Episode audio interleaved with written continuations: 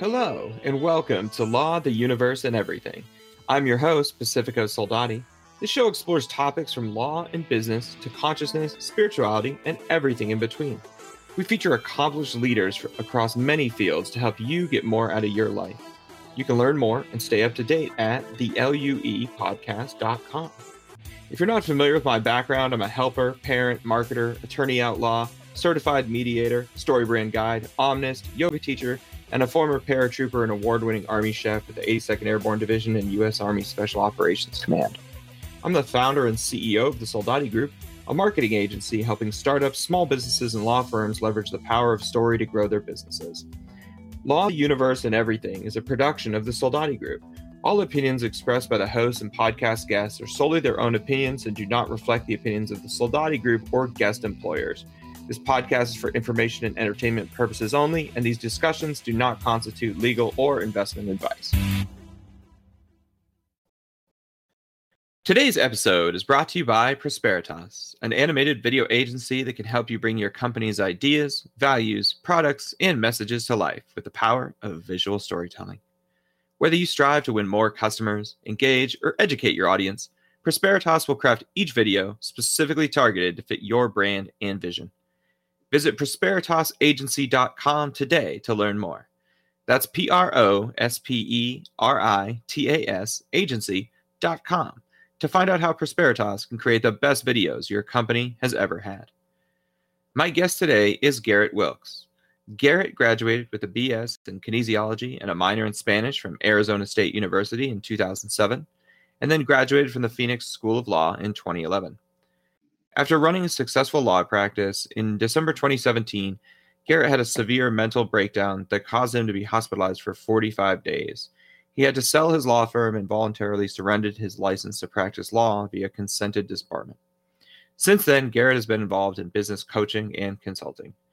He is also in the process of creating nonprofit businesses to support business professionals who suffer from mental health and have had disciplinary issues with their prospective their specific licensing boards.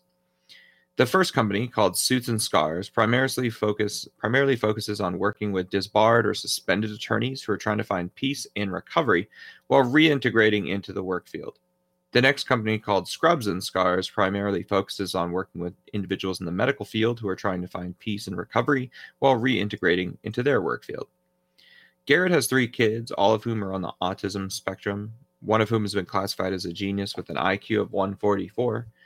And the other nonprofit business Garrett is in the process of forming focuses on parents and especially fathers connecting with their kids who have autism or are on the spectrum by creating positive atmospheres for connection via outlets such as outings, gaming, high adventure activities like hiking, canoeing, paddleboarding, etc., and learning how to deal with the shame that comes up when parenting kids with such specific needs. Thank you so much for joining me today, Garrett, and welcome to the show. Thank you, Pacifico. It really is an honor to be here on the show today. Oh, it's my pleasure. So tell me, take me back a little bit. What led you to first go into kinesiology and then pivot from that towards law school? Growing up, I've always been involved in sports. Played in high school, played in college uh, before I went to ASU. And so originally I was trying to find a way to get stay involved in sports and sports medicine. So my motivation was to go into kinesiology and then go into some type of chiropractic medicine and then pivot that into athletic training with more of a holistic approach. In my last semester or my last year of my major in kinesiology, I was at an interview for an internship with a large hospital here in Mesa. And as I was walking through the, the tour and just the, the presentation of the position of the internship, I had this really distinct impression that I shouldn't work there. I haven't gotten those kinds of impressions very often in my life. And I ignored it. The impression came back again ignored it and it just came back so strong that I just looked at the physical therapist and I said, Thank you, but I'm not interested in the position. And so I left. And that night I had a dream about me going to law school. And I had told my wife, Hey, I had this dream about going to law school. My dad's an attorney. My grandfather, who's deceased, was an attorney and sat on the bench as a judge for over 30 years.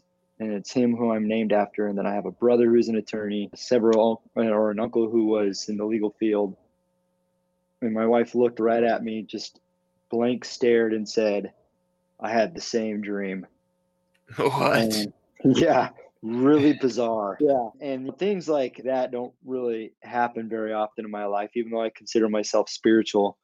And so I went to my dad to get his opinion because he had always tried to talk me out of going to law school and becoming an attorney. And he looked right at me and he said, I've just always had this feeling that you should go to law school. And so that's where it all just started from there. Wow. So, what kind of law did you end up practicing? So, I ended up focusing on corporate business formation and then a lot of immigration. I did some Mm. criminal, some civil stuff, but a lot of my practice primarily was on, you know, business formations, helping individuals with their small businesses, LLC formations, nonprofits, things like that, and then a, a lot of immigration. Yeah. Was that all in Arizona as well? Primarily in Arizona, the immigration stuff was permeated throughout the United States. So I had several clients in Utah, California, Texas, North Carolina. So, tell me about the journey from there and then up until you end up with consent to disbarment. So early in my adulthood, I started suffering from addiction. And it always just was there in the background. I just used it as a way to cope with a lot of shame in it. I have several uncles who were addicts. My dad's parents were addicts as well. And even though I tried to control it for you, if you know anybody who's an addict or addicts in general, you just can't control it. It just gets worse and worse. So while I was practicing law, I ended up opening my own law firm in 2016. And my addiction just started getting worse and worse. It started becoming it started becoming more of a need in terms of actively engaging in it several times during the day. And it got to a point where it just started destroying my marriage, it started destroying my family. I had a business partner at the time who found out about my addiction and started blackmailing me with it. And so that started creating a, a significant amount of stress in my life. In the very tail end of October 2017, my wife and I had separated, and I had an absolute, I call it a bender, where I was up for three days straight. And I would be up, I'd be doing stuff all night. I'd go and I'd go to hearings, meet with clients during the day, up all night, hearings, meet with clients during the day, up all night. And I just, I had this, just this point where I just collapsed and I was, I couldn't move and nobody could get a hold of me.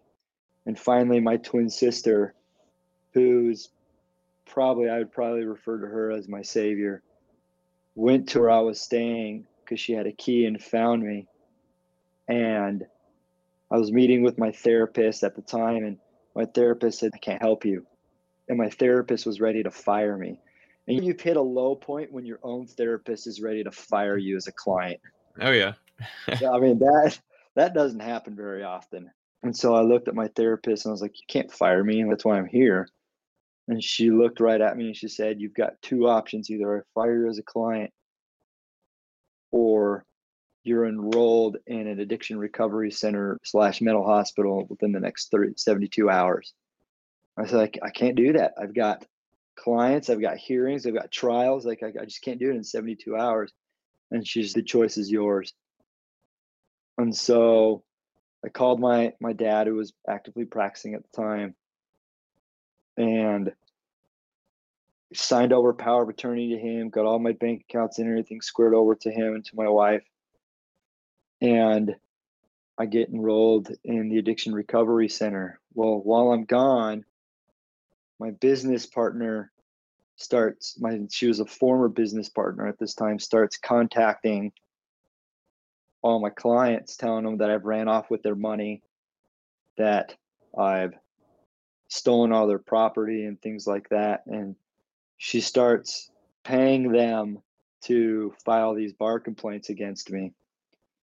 And I wouldn't be authentic if I, did, if I didn't sit here and say that some of them had legitimate claims, some of them did. And so when I was in the treatment center, I get this call from my ethics attorney who is telling me that the bar is ready to shut down everything because they've just got all these bar complaints. During all this, my wife is getting random text messages from random numbers of people following our kids. My kids are walking to school and she gets a picture from a random phone number of my kids walking to school. And it Jesus. comes to find out that my ex business partner is completely engrossed and is a member of the Mexican cartel. And the cartel what? is now following my kids to school. What? Yeah. And wow and my wife and my brother-in-law are doing stakeouts at my office trying to find out where this lady is to get information for the bar to get information for the police to get information for all these other individuals and agencies. Meanwhile i'm in the recovery center and everybody's begging me to come home. And, and i can't. And so all this is going on and nobody knows what's going on. We can't disclose anything about where i'm at because it violates the policies and agreements of the treatment center and so I finally get back right before Christmas. And I don't even have time to spend with my family. My very first meeting was with my ethics attorney in the bar. And we sit down with them and we paint out everything what's going on with the bar. I probably had at least eight to 10 hours worth of meetings with the bar, just going over detail for detail. At one point in time, I got a call from the U.S. Attorney's Office trying to get some information about what this lady's doing and the extortion. I ended up having to file an order of protection against her and things like that. And so in March of 2017, I was really blessed to find some people to, to buy my law practice. And, and so I sold my law practice to them, worked with the bar. I could have taken a suspension. In fact, if I would have taken the suspension I was offered, I'd be back probably in the process of getting my license now. But my wife and I, we prayed about it. I spoke about it with my ethics attorney, and we decided to take, I decided to consent to a disbarment, to just hand it all in because I needed the opportunity to work on myself and to just focus on myself. Wow. That's a hell of a story. yeah, it doesn't even sound believable at times. It was just an insane insane roller coaster. Yeah. Yeah, sounds. But here you are, come out the other side and working to now help people who've been in a similar position. And this wasn't always this wasn't always the plan or the goal. From June of 2018, when my license when I was officially disbarred, until December 2018, I probably submitted over a thousand job applications. A law degree, really successful. I was on EN- CNN, nominated for several awards, fluent in Spanish, and I couldn't get an interview because of the consent to disbarment. So I finally went to work for a company doing insurance appeals work for them.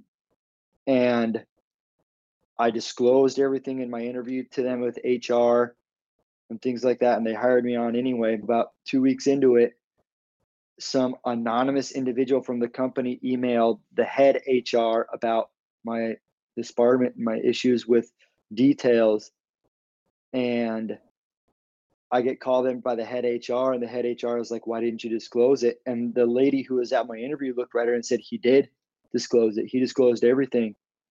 And they said that me continuing there would create a bad reputation for the company. And so they let me go. This was about four days before Thanksgiving. Mm. And and I remember just sitting there just crying. The shame of not being able to provide for my family. All the while everything's really just starting to get really rocky with their kids and in terms they hadn't been officially diagnosed at this time, so we don't know what's going on with them. And then this is where I just told myself, I've got to I've got to do things on my own. Nobody's going to see the value in me. which is a, a really pessimistic self point of view in and of itself. And and so that's when I started meeting with some judges here in in in the Phoenix Valley and started pitching this idea to them about working in conjunction with the state bar and on how to help individuals just emotionally get through, through this process. How do I help them reintegrate back into the business world? How do I help prepare them for when they want to start practicing law again, that they're able to show remorse and rehabilitation and, and education and, and improvement. And so that's where I've been at with Suits and Scars is just creating this platform to help people transition from practicing law into the business field while learning how to present their disciplinary issues and then learning how to reintegrate back into the practice of law. Wow. That's quite the yeah, what a powerful journey and it seems almost meant to be in terms of you probably wouldn't be able to really do the work that you do now if you hadn't gone through all of that and really experienced it because I'd imagine it allows you to just speak on a different level to the people that you're working with. It definitely helps me be empathic towards them and to not only be empathic but to understand that there's a grieving process. When I was first going through all this, with the state bar and they, they first came out with a one year suspension offer, then a two year suspension offer, then a three year suspension offer, and then discussing disbarment. I'm looking at my attorney thinking, why? I've been honest about everything. It's not as bad as it sounds because I was still in that denial phase. And then talking with other individuals as they're going through it, instead of wanting to tell them, yes, it's worse than it seems, it's more along the lines of, I feel your pain. This is really hard. What does support look like for you? What do you need? What, do you think you're going to need in six months? And that's where the real blessings have come for me. I can definitely see that. So tell me a little bit about like how you've set these up how like the work happens and and what some of the results have been so far so we're still i'm still in the in the in the model and planning phase and stages and, and i've been really blessed to have some real significant support from these judges. And so where, where we're at with it right now is just creating the the model of complaint is filed against the attorney and then how do i get involved with them? Once i'm involved with them what's the process of me helping them because the goal isn't to give them legal advice. They can go out and get attorneys for them. It's to give them coaching advice. It's to give them support. It's to provide them with resources and things like that. If they're struggling with addiction, to help point them towards the right therapist, to help get them into the right 12 step programs and things like that. If it's about, if they own their own practice, if it's about selling their practice, it's getting them in with the right attorneys that can help them with that transition process of transitioning out of the practice of law and selling their, their law firm or getting their clients taken care of. Because my experience, and I've now worked on a pro bono basis without charging, I've now worked with over 25 individuals. And my experience with every one of them has been they wanted to reach out for help before, they didn't know how, they got in too deep. They didn't know how to get out. And there never really has been malice of any kind. They just don't know what to do or where to go or how to get there. And so the blessing and then the struggle has been just really identifying what support plans for each of these individuals look like.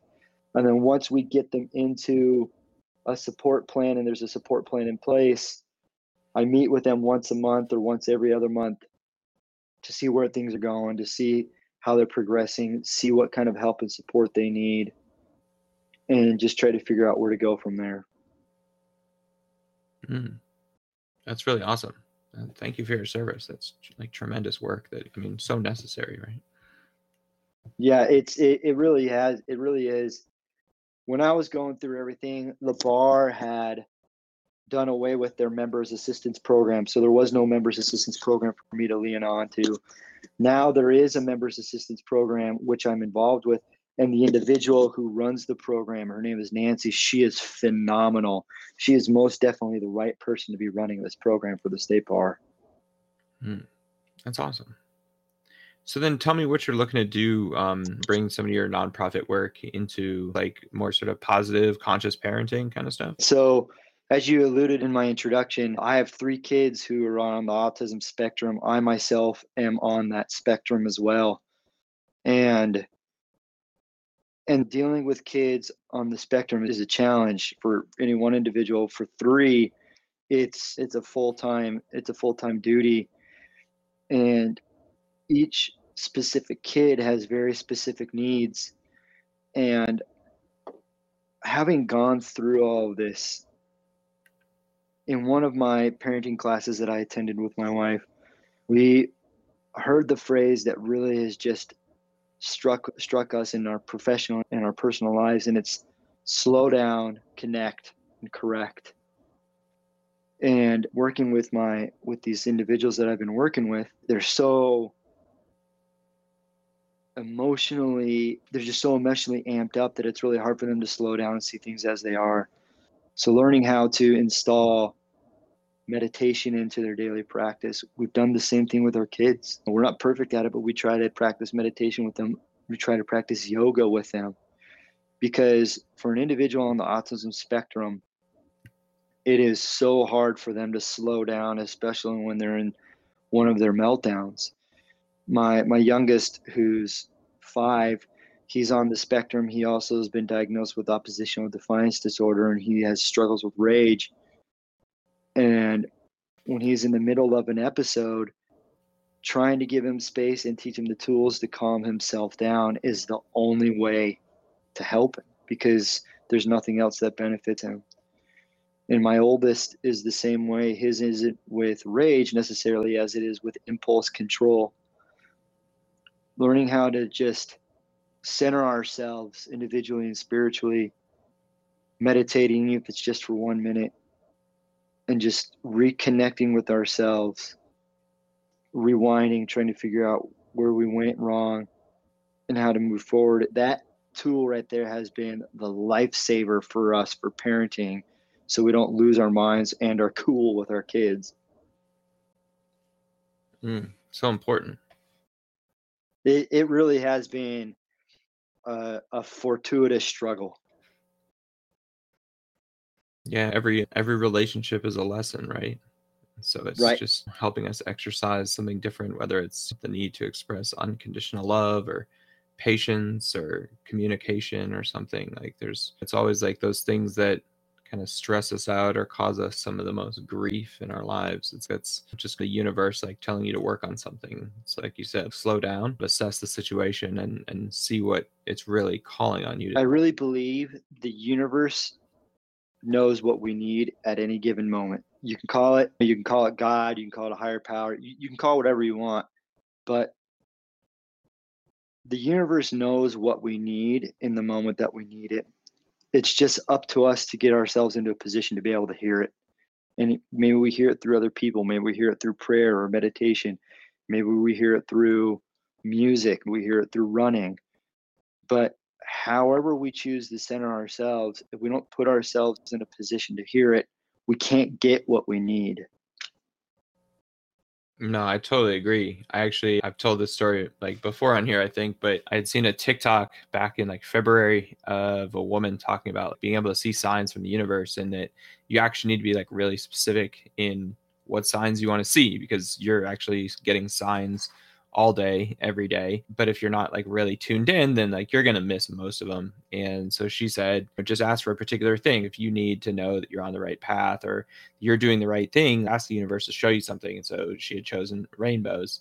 And okay and I was like, I have rainbow curtains, so that would be cheating because like every morning I'd go out in my living room and I'd be like, all right, I'm on the right path, which I don't know might have some like positive psychological effect, but I need something more, a little rare, a little more rare in my life. And uh, so I was like, oh, okay, I'll just go with like white feathers, I guess. I, like, I don't really see white feathers on a regular basis, but like it can happen. And uh, I quit my job in the green tech industry, started my own business solutions firm and, and media company. And I then went one day, picked up my kids, and they were like, "Hey, we go to this park. It's like one of the biggest parks in Phoenix, and we'd never been there." And so I was like, "Oh, okay, sure, no problem."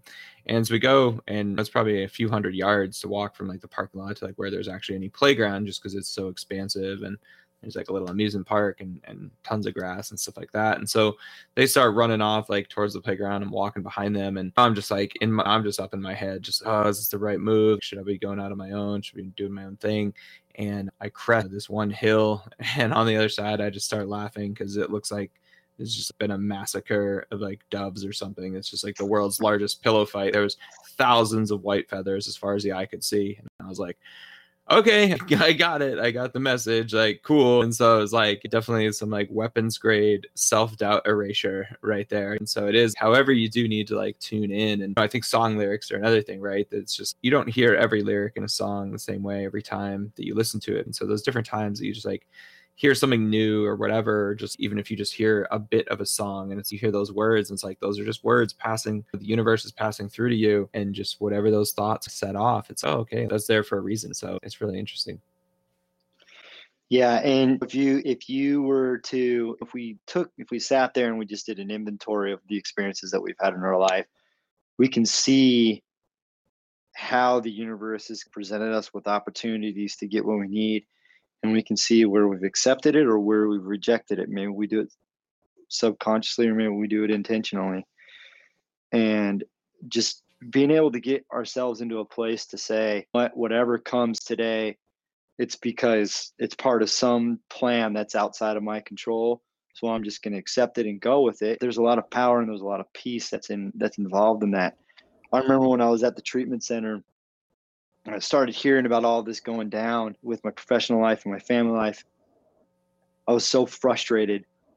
And I remember I was in literally this just the backwoods of Tennessee at the treatment center. And it was in November, so it was cold. I don't understand cold. I'm from Arizona.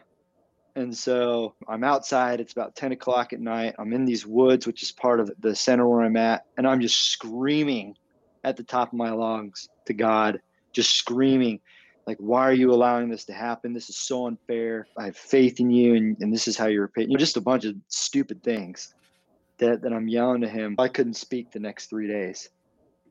My I had something happened to my throat from yelling out in the cold, and I couldn't speak three day for three days. And all I could do was just listen. That's it. And not speaking for three days and just listening taught me so much about patience and slowing down and not just listening to what's going on on the outside, but what's going on to the inside. And so I always attribute my recovery starting at that point in time and just learning to go from there. Mm. Powerful. Yeah. So, how has a failure or an apparent failure set you up for later success? And do you have a favorite failure?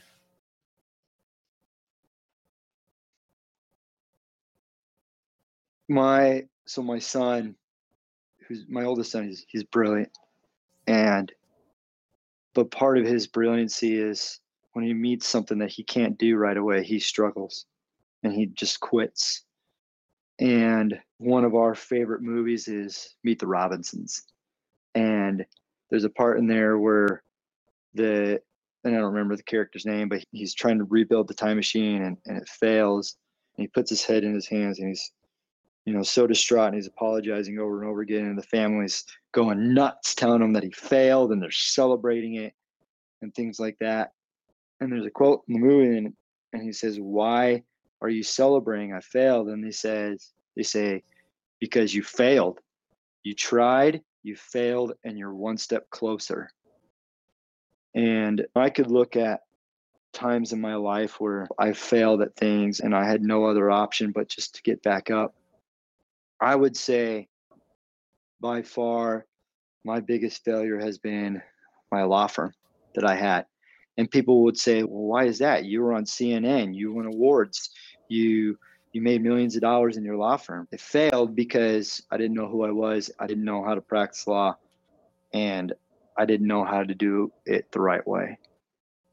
And what it's done is it's forced me to look at my life, look at what's important to me, and look at how to rebuild myself. As I'm running these nonprofit organizations, I'm just incredibly blessed to be working for uh, a, a tax firm as well, who has just completely blessed me with these opportunities to grow my nonprofits and they're really supportive of family life and of my other professional goals that I have. But failing and rock bottom, we're talking volcanic ash rock bottom, has led mm-hmm. me to some of the greatest blessings that I've had in my life up to that point. More than one story that I share with people all the time was I I remember the time when or the weeks where I would shower in the dark in the pitch black and I would get dressed in pitch black because I was so ashamed to look at myself. And I couldn't even put on clothes in the mirror because I was so ashamed to look at myself. Now I can look at myself with pride and with humility and say, I'm going to accomplish something new today because of what I've had to go through to get to where I'm at right now. Sounds like it's been the hardest, most rewarding journey I've ever been through. Yeah. So, Garrett, tell me what are one to three books that have greatly influenced your life? And we're not talking we're not talking about we're not talking about scripture or things like that. I'd say the author don ruiz miguel has been just influential in my life. And i've read a lot of his a lot of his books but of all of them i would say the four has been just super influential for me in that it's taught me how to just accept life within myself and setting boundaries for within myself. So that's one that's really helped me and really inspired me. The other one that I just got me, Brene Brown's Daring Greatly. And she talks so much about this Teddy Roosevelt quote that's called the man in the arena. And mm. the I don't know if you've ever heard it, but basically the premise is there's this individual who he you get you get chastised, you get criticized and things like that. And it's I don't look to individuals who don't do what I'm unless they're doing what I'm doing. Practicing vulnerability, getting in the arena, getting dirty, putting myself out there, being authentic and taking risks. And if no one's willing to do that for me, then their opinions of me don't matter. Another, I'd say the other book is a book that my mom gave me right as I was tailing on the tail end of my disbarment, and that's Eckhart Tolle's A New Earth. Mm. And learning how to deal with resentment, learning how to center ourselves in our bodies, learning how to really get inside our inner selves. Those that that and my mom and I still have conversations about, hey, here this is what I learned here, this is what I heard here. I'm actually reading it now for the third time. And it's and you, you learn something new every time you read or you listen to a book and being able to just read it and listen to it and then talk about with somebody who's read it and processed it as well has been really powerful for me. Absolutely. So, if you could have a gigantic billboard anywhere with anything on it, what would it say and why?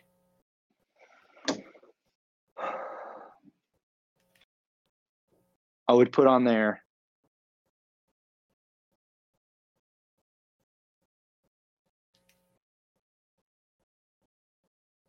So if I could have it anywhere, I'd have it right above my house. And I would put on there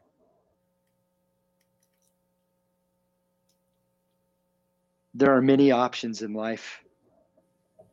Giving up is not one of them. Mm. Because we're all faced with challenges. Some of them are crippling, some of them are just annoying and and we always have the opportunity to choose how we're going to confront the challenges, how we're going to go through them, how we're going to re- react to them, and how we're going to share them. The one thing that we can't do is give up. there's The Rock always talks about physical limitations and he talks about how incredible the body is and how we never really truly understand our body's potential until we've taken it to a breaking point. And I would say the same applies for us spiritually, emotionally, and mentally. If we give up, if we stop, if we are not relentless in our pursuit of happiness, whatever happiness looks like, we'll never reach what we want to reach if we give up. I couldn't agree more. So, what is one of the best or most worthwhile investments that you've ever made? And feel free to interpret the word investments as broadly as you like. So, I would I would say personally it would be in my addiction recovery. And mm-hmm. because addiction is not a problem, it's a symptom. It's a symptom to an underlying problem. And I had all this stuff going on inside of me that I had no clue was even there. And until I I really just let go of any semblance of control and I said, okay, I have to make this my priority. I never learned what it was that I truly wanted. I never, I had to redefine who I was. And I'm still in the middle of that process. And sometimes it's really hard. And so investing in recovery, it's not always just addiction recovery, sometimes it's trauma recovery and, or it's professional recovery or it's family life recovery. But investing in recovery for myself to be able to definitively say, this is who I am, this is who I want to be. This is me. Yes, I'm quoting the lyrics from The Greatest Showman. Um, but but that that has really just redefined professional goals, personal goals, family goals for me. In terms of professional, you know, professional investments, I'd say the pursuit of entrepreneurialism has been a real blessing for me and investing in that as well. Learning how to better myself better my credentials uh, better put myself in a position to say here's how i can help you. Here's life experiences that tell me why our community as a whole puts way too much emphasis on the initials behind our names on our paper achievements and things like that. And so i'm going to get those as well so that for those individuals who don't believe in experience they believe more in credentials they can see that yes, this Garrett has the literary experience and knowledge necessary to be able to provide coaching or mentorship or guidance or whatever is needed. What advice would you give to a smart, driven high school or college graduate about to enter the real world? And is there any advice you think they should ignore?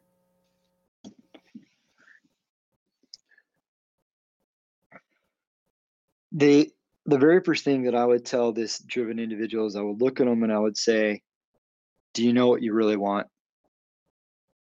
And if they can answer that definitively, then I would say seek advice that's going to make you better. And that advice always isn't going to be easy to hear. And surround yourself with people who are smarter than you.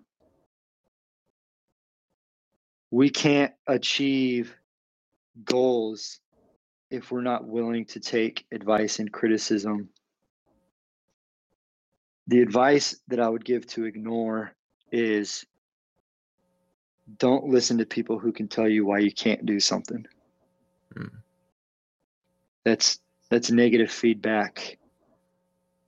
And it's got no place out there in the professional world. Any anybody who's a leader who tells somebody why they can't do something does not belong in leadership. Couldn't agree more. So, in the last five years, what have you become better at saying no to?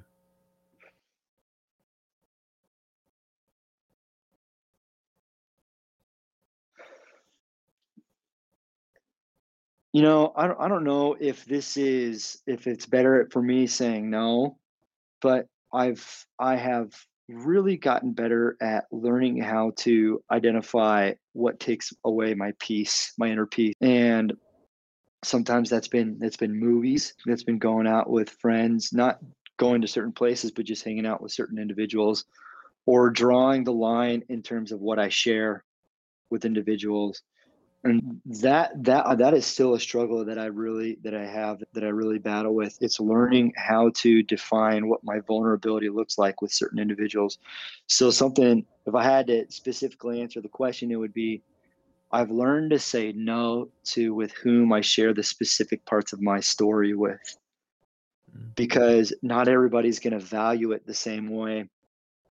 And I heard in a business conference one time this real estate guru who was also an addict in recovery he phrased his pitch as not casting pearls before swine from the bible and he's not talking about referring to people as pigs, but referring to individuals who aren't equipped to accept all the vulnerable parts of our stories.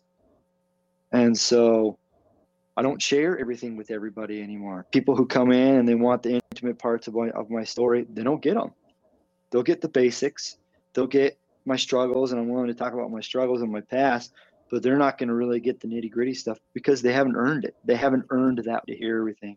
And in the beginning, I would do that, and it really came back. To, it really backfired on me several times, and so I've learned how to navigate that. So, how have you found mentors and advisors throughout your career? I've had to reach out. I've had to reach out to individuals in, in recovery. I've had to reach out to business people that I really admire. In fact, how I came to work where I'm working right now, not only on on my professional side, but also on my nonprofit side, was I reached out to an individual whom I greatly admired and asked them for some advice on how to deal with a specific client. And one thing led to another, and they ended up offering me a position with where I'm working with that with them right now. On the nonprofit side, I had no clue where to go. And so I remembered an individual that worked for my law school whom I had created a, a really good connection with. And so I reached out to her and I said, Hey, here's my business model. What do you think? And she was just like, Garrett, this is incredible. You have to share this with people. And I said, I know, but nobody wants to hear it. And and I said, Who who would want to hear this? And so she started getting me in contact with some of these judges, and it's just really taken off from there. That's awesome. So, in the last five years, what new belief, behavior, or habit has most improved your life?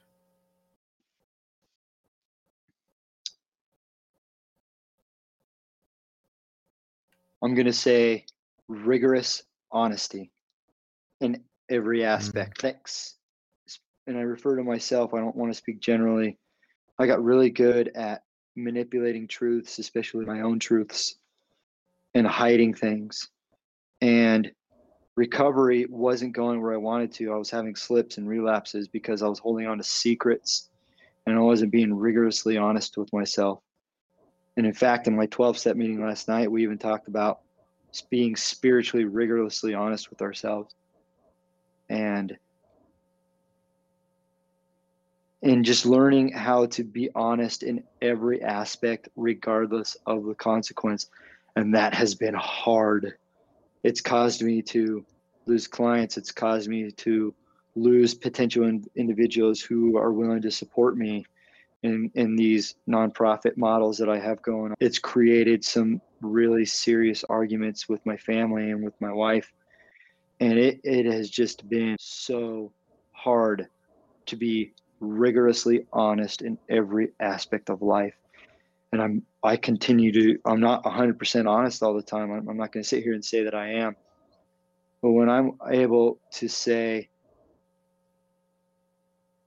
I I choose to be honest and authentic with myself before anything else. Even though there's pain associated with it, there's more peace that definitively comes with it. And so developing the habit of just saying every morning, Today, I'm going to choose to be rigorously honest and authentic with myself above anything else. Most of the time, opportunities come that allow me to do that. And it may not lead me down the path that I want, but it'll take me down the path that I need to maintain recovery and peace within myself. Very powerful. So, are there any quotes that you think of often or that you live your life by? Yes, several. One is the one that I just shared with you about life offers many options, but one of them is giving up's not one of them. That really has just been a a lifesaver for me in so many ways. And then another one is, and I'm actually pulling them up on my phone right now as you asked me that question. one of them is trust the wait, embrace the uncertainty, enjoy the beauty of becoming.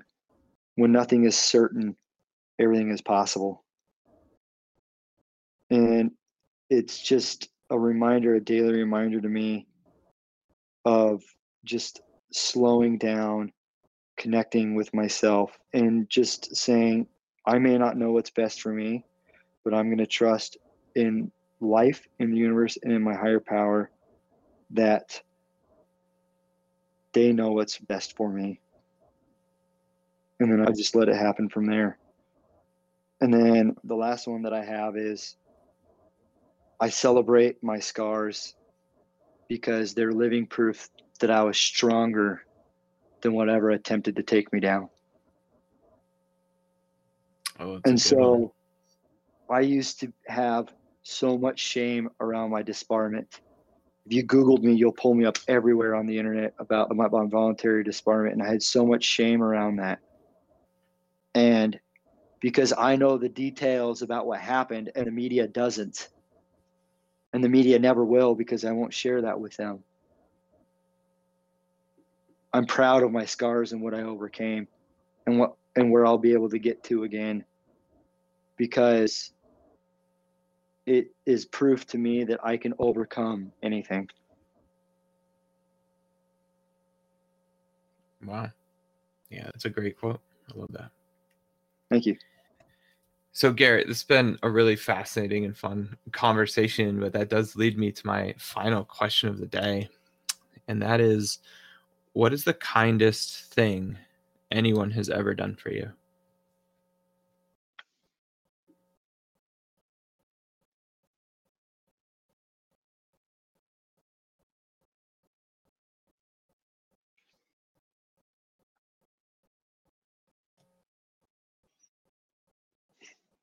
I'm here. I'm just thinking. Take your time. It's a heavy one. It's an emotional one for sure. Yeah, yeah. A lot of people are reduced to tears uh, by this question, so it's all good. It's all love. You know, I a while back before the individual that I work for and work with now, he knows all the nitty gritty and all the stuff about my story. I remember about a year and a half ago, him and I were talking, and I bet you he wouldn't even remember this. And him and I were talking, and I was just talking to him about my struggles, about my financial situation, and things like that. And he interrupted me in the middle of the story. And he just gave me a big old hug.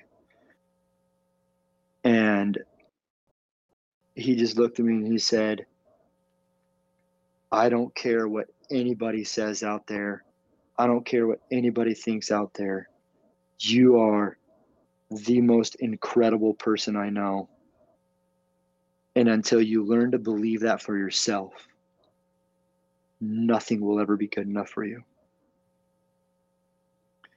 And I just broke down. I'm like, nobody's ever said that to me before. you know, just like that, like oh, embarrassing yeah. type sobbing that you get. Oh yeah. And and because nobody has ever said that to me before. My parents have never said that to me before, in that kind of a context. And my my spouse, for as incredible as she is, and for uh, as supportive, and she's a warrior, by all means the way that struck me in that moment, she's never even connected with me like that. before then. Since then, we've had some opportunities, but it was both engaging and empowering for me at the same time. And I have, and I wrote about that in my journal, and I go back to that specific moment when I've hit my lows because it's just been a catalyst for who I am and who I want to be. It's a wonderful story. Thank you. Garrett, thank you so much again for joining me today. It's been an absolute pleasure getting to speak with you. It, it really has been an honor. I love what you do, and I just really am grateful that you invited me onto your show. Oh, I really appreciate your kind words. Thank you so much. Uh huh. Today's episode was brought to you by Prosperitas, making unforgettable videos for unforgettable companies. Visit prosperitasagency.com today to learn more. Thank you so much to all of our listeners for tuning in to today's show. If you enjoyed the show, please leave us a review on Apple Podcasts or wherever you found us so that others can find it as well. And follow us on Twitter, Facebook, and Instagram at the LUE Podcast or visit our website at the theluepodcast.com. And if you'd like to support this show even further, I'd love to invite you to become a patron of the show. For as little as $5 per month, you can help us continue to produce high quality shows with amazing guests like you heard today. To become a patron, please visit patreon.com slash the LUE podcast. We look forward to having you tune in next time for the next episode of Law, the Universe, and Everything. I'm Pacifico Soldati, wishing you peace, love, and awesomeness.